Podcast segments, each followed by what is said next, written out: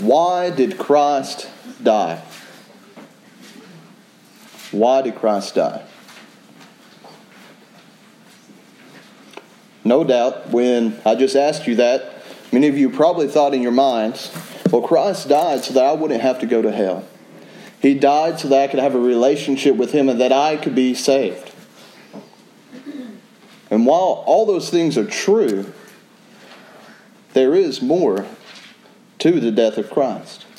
Perhaps the death of Christ is much more than just fire insurance. Perhaps there's much greater depth to the death of Christ than just being saved from hell. I want to propose to you today that Ephesians chapter 1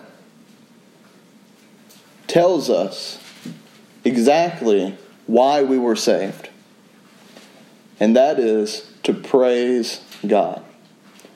First and foremost, God saved people so that those people would in turn praise Him and glorify Him.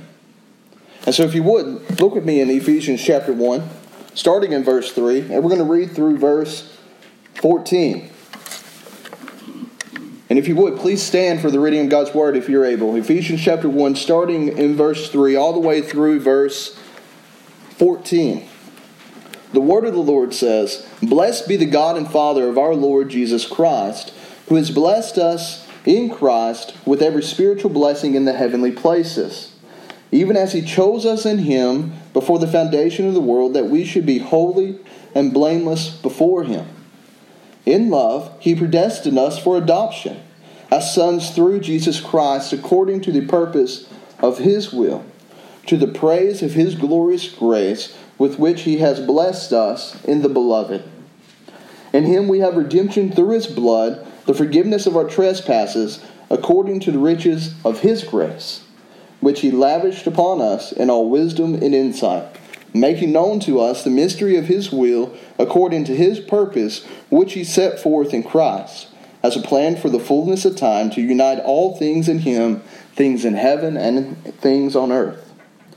In him we have attained an inheritance, having been predestined according to the purpose of him who works all things according to the counsel of his will, so that we who were the first to hope in Christ might do be to the praise of his own glory.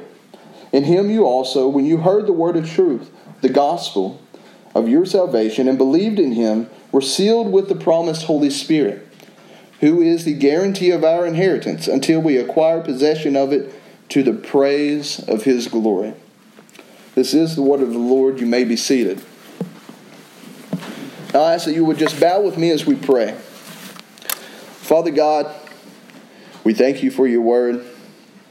We thank you that your word is profitable to us to, to, to correct our understanding of things, to show us where we are in error, and to affirm us when we are in truth.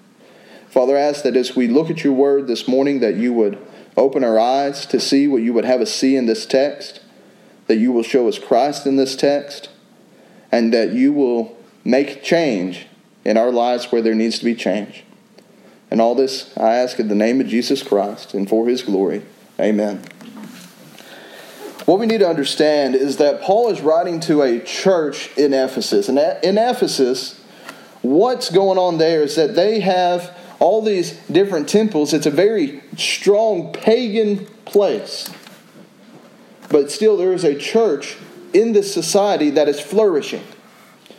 And a pagan secular society, as we even live in today, Paul is writing to a church that is flourishing. And so the words that Paul says here are very applicable to us today. What Paul says to these Christians then is the same thing that God would have us know now. And it is my prayer to you that this message would be encouraging to you, that it would uplift you and edify you and give you encouragement to those of you in here that are genuine followers of Jesus Christ. Now, for those in here that are not followers of Christ, it is my prayer that this would open to your eyes to the blessings that followers have in Christ. So today, my, my urge to you and what I want you to do is I want to encourage you to praise the Lord. In this text, we see Paul in verses 3 through 14 giving reasons why he praises the Lord and why we should praise the Lord also. The first of these reasons is found in verse 5. And the first of these reasons is like God adopts you into his family. You have been made a part of the family of God. If you look with me in verse, really starting in verse 4, it says, In love, he predestined us for adoption as sons through Jesus Christ, according to the purpose of his will, to the praise of his glorious grace with which he has blessed us in the beloved. The first thing we see about God's adoption is that it was all on the basis of his love.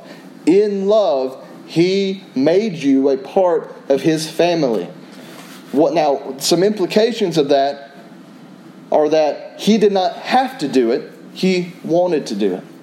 God would have been just as good of a God to have not adopted anyone into his family and let us all continue in the life that we once lived.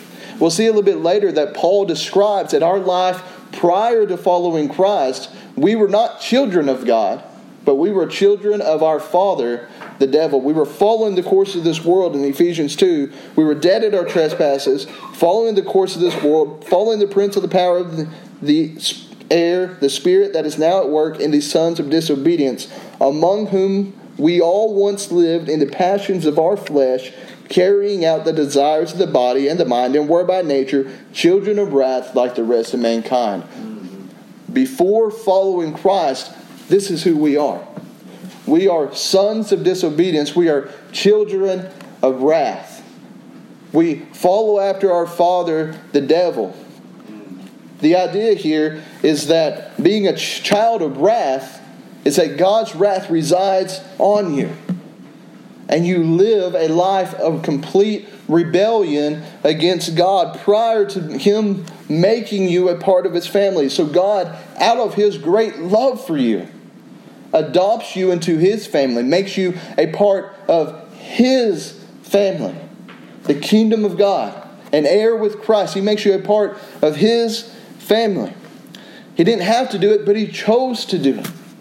He chose to make you a son or a daughter of himself, the creator of all that we see around us, the one who sustains your very life right now, decided to make you a part of his family.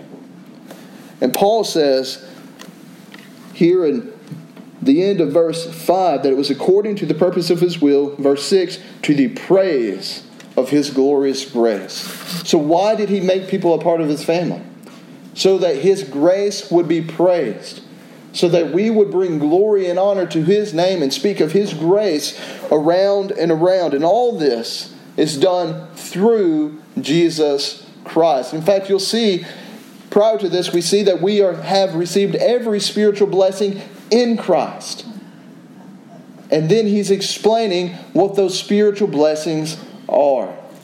And this first spiritual blessing, the reason we should praise him is that we have been adopted and made part of his family through Jesus Christ. Now, why does it have to be through Jesus Christ?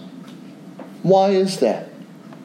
Well, to understand that, we have to understand who Christ is in Mark chapter 1, when Jesus was baptized, a voice came from heaven and said, This is my beloved Son, in whom I am well pleased. God calls, God the Father calls Jesus Christ, the Son of God, beloved. It's a special type of love. It's not an ordinary just, I love this, I love that, but it's a special, great love. And so it has to be through Christ because Christ is the one who is beloved. We are blessed in Christ to be a part of the beloved. So, what, what does that mean? What that means is that on our own, as we said, we were dead in our trespasses, following the course of this world, and we're sons of disobedience. But Christ is not a son of disobedience, he is not a child of wrath. Jesus Christ is a son of God. And in, in the Son of God's life, he lived this life fulfilled every command of the law, and died and was crucified for you. He took on your sin. He died in your place. And when he rose again, he left the sin in the grave that he paid for and proved that he was who he said he was. And so, through what Christ has done, through him taking on the wrath of God on himself, we can be, be blessed and be called part of the beloved. Why? Because we are in Christ. In Christ, we have been adopted and made a part of his family, and he was happy to do it. He did not do it begrudgingly, he chose to do it because he loved you. And he is happy to do it despite our initial rejection and rebellion against him. We see, as we've gone through the book of Romans, several things that we are unrighteous, that naturally left to our own tendencies, we freely choose to reject Jesus Christ, to reject God, and to reject all the things of God. But praise the Lord that as Romans 5 8 says, while we were yet sinners, Christ died for us. Think of it this way. Think of this in your mind. While I was a sinner, Christ died for me. So that I could become a part of his family. And praise the Lord once again, 2 Corinthians 5.21. For he made him who knew no sin to become sin, so that you may become a part of the family of God. And that is something to praise God for, and that's something that Paul himself praises the Lord for here is that Paul himself was adopted into the family of God, and you yourself, if you have truly repented and believed, have been adopted into the family of God. That Christ truly did die for you, even when you rejected Him. And He brings you and makes you a part of His family. I was at a associational meeting a couple of years ago, and we were in, I believe it was, it was at the Spanish Mission in Mexia, Texas. That's where we were. And the at that time the director of the Baptist Children's Home was there, and he was talking about how they just had a guy come in. A guy and his wife had come in and they were wanting to adopt, and they helped set up adoptions there that aren't just from foster kids or kids that are already born, but for mothers who don't want to kill their child, but know they can't take care of their child and want to give them up for adoption. They help arrange that as well. And so they had arranged for this child, once delivered, to be adopted by this one family. Now, all the tests and everything, they looked good going up all the way until the child was born. The child was born addicted to methamphetamines and with Down syndrome. A lot of times during these circumstances, the adopting parents will say, "Well, we, we don't want to have to deal with that. That that's a lot. We don't we don't want to have to deal with that." But these parents looked at the doctors, at the adoption officers, and just told them, Christ adopted me. Even though Christ adopted me in spite of my flaws. And so they said, We are going to adopt this child in spite of his flaws. That's the picture we see here that, that Paul is explaining is that we have been made a part the family of God. Despite our flaws, despite our rejection of Him, despite our open rebellion against Him, we have been made a part of the family of God through Jesus Christ. And so Paul here is explaining this is why we praise the Lord. It's to the praise of his glorious grace. We have been adopted, we have been made a part of the family of God. But this isn't all that Paul says there is to praise God for. We see in verse 7 that we are to praise God because God forgives all of your sins. God forgives all of your sins. Verse 7 In him we have redemption through his blood, through the blood of Jesus Christ. The forgiveness of our trespasses according to the riches of his grace, which he lavished upon us in all wisdom and insight, making known to us the mystery of his will, according to the purpose which he set forth in Christ as a plan for the fullness of time to unite all things in heaven and things on earth. God has redeemed you and has forgiven you. The word that says, In him we have attained redemption, is not just like a coupon you go and you redeem a credit. When you look at that word, you see the English language, it just doesn't do justice to what's being said here. We do not have the word to describe this redemption here. The idea here is that this redemption was above and beyond the necessary payment. So in him we have received an, a redemption that is above and beyond what is necessary. And what we see is that through this blood of Jesus, we have been redeemed. But this blood that he shed is more than enough to cover our sin. It is more than enough to cover our sin. We have been fully redeemed through the blood of Jesus Christ. As we continue looking in verse 7, we've been redeemed, and then it clarifies what he means by redeemed by saying, forgiven of all your sins. So, through the death of Christ, through the blood that was spilt by Christ, our sins have been forgiven. So, not only have we been made a part of the family of God, but He Himself paid for our sin that kept us from being a part of the family of God in the first place.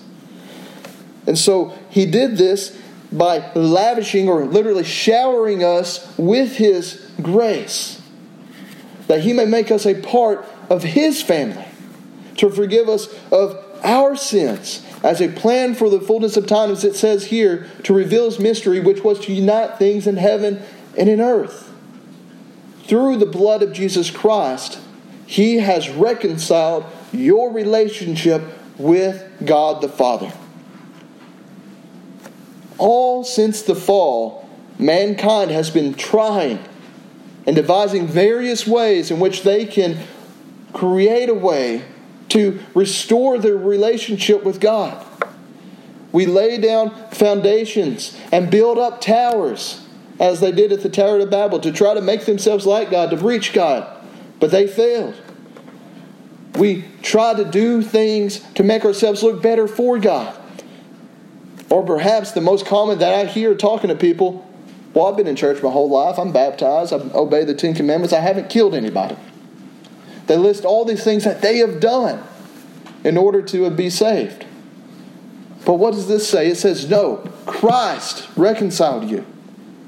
He has united things in heaven and earth. He has made you able to be in a relationship with God.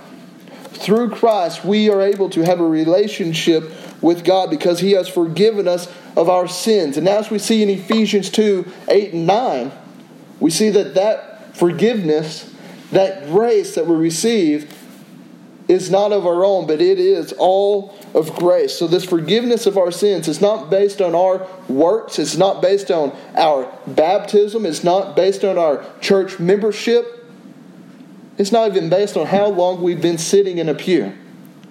It's based solely on the grace of God. We see in verse 8 that we've been saved through faith, and this is not of your own doing. We did not earn it. It is a gift of God. Verse 9, chapter 2 not a result of works, so that anyone can boast. We didn't earn it, and we did not deserve it, but God freely chose to forgive the sins of those whom He has adopted, and He has done so through the death and resurrection of Jesus Christ. And so, He has adopted you into his family. That's one thing to praise God for. He has forgiven all of your sins. That's the second thing to praise God for. But there is still yet a third thing to praise God for. And we see that in verse 11. In verse 11, we see that God gives you an inheritance. He didn't just make you a part of his family and say, hey, you're part of the family, you're all good now. No, he gave you, made you a part of his family and has blessed you with something. He has an inheritance for you. So let's look in verse 11. In him we have obtained an inheritance, having been predestined according to the purpose of him who works all things according to the counsel of his will, so that we who were the first, to hope in Christ might be to the praise of his glory. Verse 13 In him you also, when you have heard the word of truth, the gospel of your salvation, and believed, were sealed with the promised Holy Spirit, who's the guarantee of our inheritance until we acquire possession of it to the praise of his glory. Here, Paul is describing when he says, in him we've attained an inheritance, and then talked about so that we who were the first to hope in Christ might be to the praise of his glory. There he's talking about the Jewish believers at this time, saying, We who were the first to hope, so that we might be the praise of his glory, and then said, And then you, when you heard and believed, are the same way. You see, they both were sealed by the Holy Spirit for their inheritance in the same way. The Jews, when they heard the gospel and believed, they were sealed. The Gentiles, when they hear the gospel and believe, they were sealed. Guess what? When you hear the word of the gospel and you believe and you repent, you're sealed. God gives you an inheritance. And this inheritance that we have ultimately is revealed to us in heaven. It is heaven. Our inheritance is to be part of the family of God in the kingdom of God, which is ultimately consummated in heaven. If you look in Revelation chapter 21, Revelation chapter 21, starting in verse 1, we see this Then I saw a new heaven and a new earth. For the first heaven and the first earth had passed away, and the sea was no more. And I saw the holy city, New Jerusalem, coming down out of heaven from God, prepared as a bride adorned for her husband. And I heard a loud voice from the throne saying, Behold, the dwelling place of God is with man.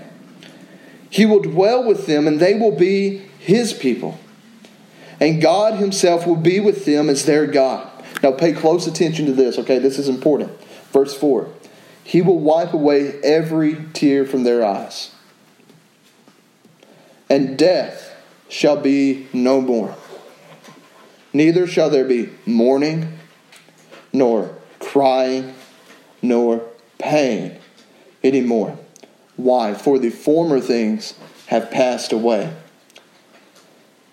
In verse 5, and he who was seated on the throne said, Behold, I am making all things new. Also, he said, Write this down, and for these words are trustworthy and true.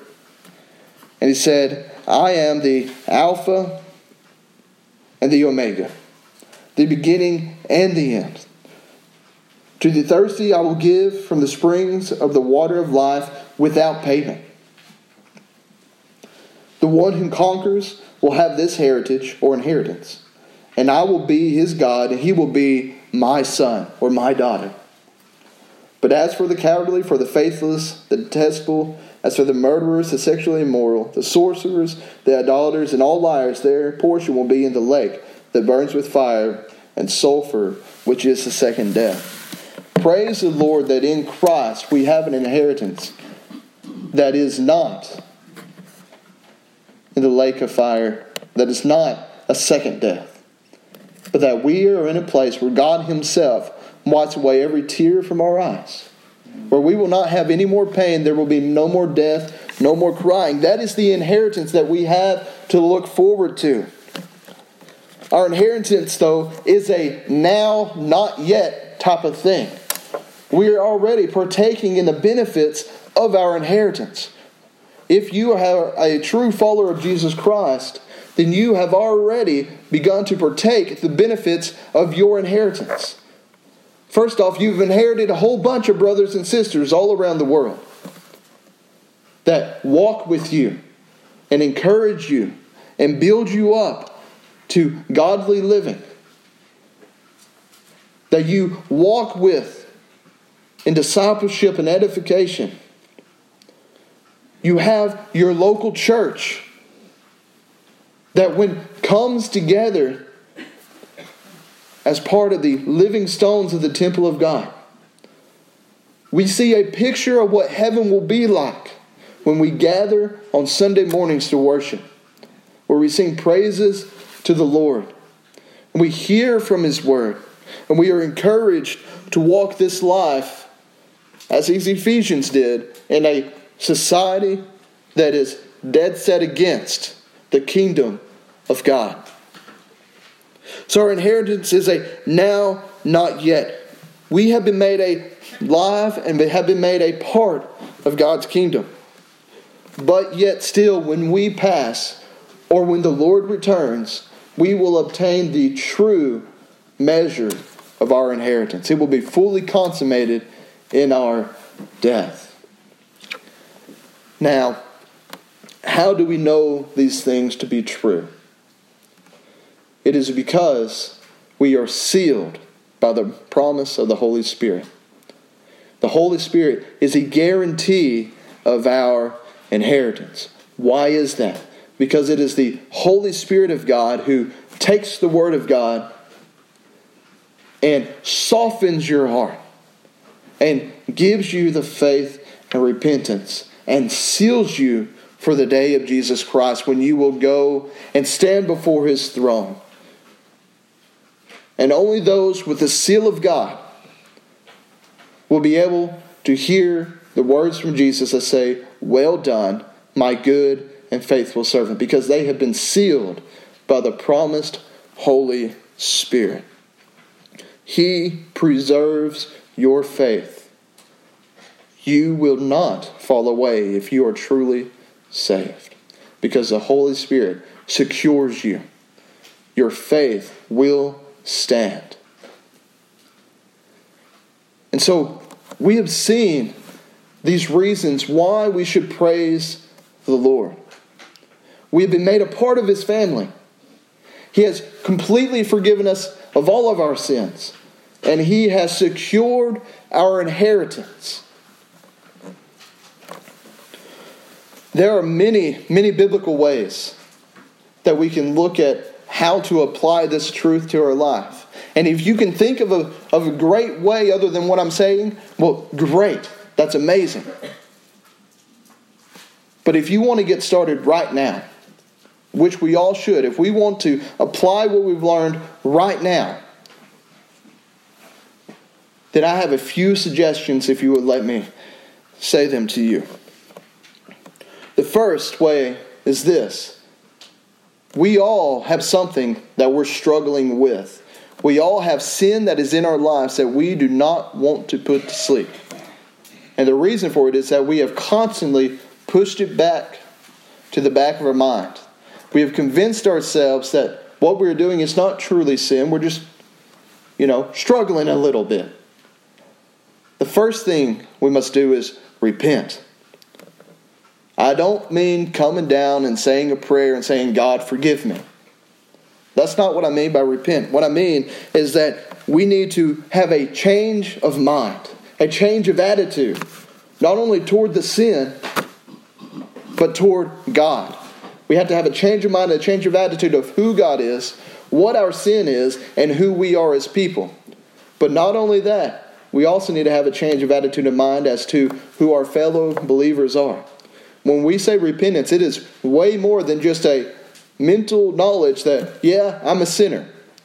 No, repentance is, yes, acknowledging I am a sinner, I need to repent, I need to change my attitude, but it is also a purposeful plan and desire to abandon the old former ways and to live a life for Christ. And that goes for all of us in here. We all will make excuses as to why we don't need to do that or as to why we don't have sin that needs to be done. But we all need to repent and ask the Lord to reveal to us the areas in our life that are keeping us from being able to bring glory and honor and praise to the Lord. The second way that we can praise the Lord as we ought to is through evangelism and discipleship. Now, we hear those words and we think that we have this whole list of exactly what we're supposed to do and this is how it works. But let me tell you something it is, it is simple. What do I mean by that? Men in this room, as you go home and as you sit at your dinner tables or wherever you're at, it's as simple as asking your spouse or your children, or let's say you're eating with your parents. It's as simple as just saying, Hey, what did y'all think of today's message? What did you learn about Christ in today's message? What did you learn in Sunday school? It's as simple as that. It's as simple as just opening up your Bible and taking a passage of Scripture and reading it and telling them, you see, you see what this says? This applies to you. It's as simple as that. But this is not just a thing for men. It's for the ladies in this room too. And for the men. As you go through your life, as you sit in your cars, driving around with people, or as you're speaking on the phone, share what the Lord is doing in your life. Share the joys of Christ. As you visit people at the nursing home, as you visit people in hospice or wherever else you may be visiting them, or as you're visiting people on their deathbed. Share the joys of Christ. So, what Paul did. He was encouraged by the grace of the Lord Jesus Christ, which saved him and brought glory and honor to his name. And through Jesus Christ, that is what we are supposed to do too. So the question is this Will you praise the Lord, not just on Sundays, but through every aspect and through every time in your life? Let us pray.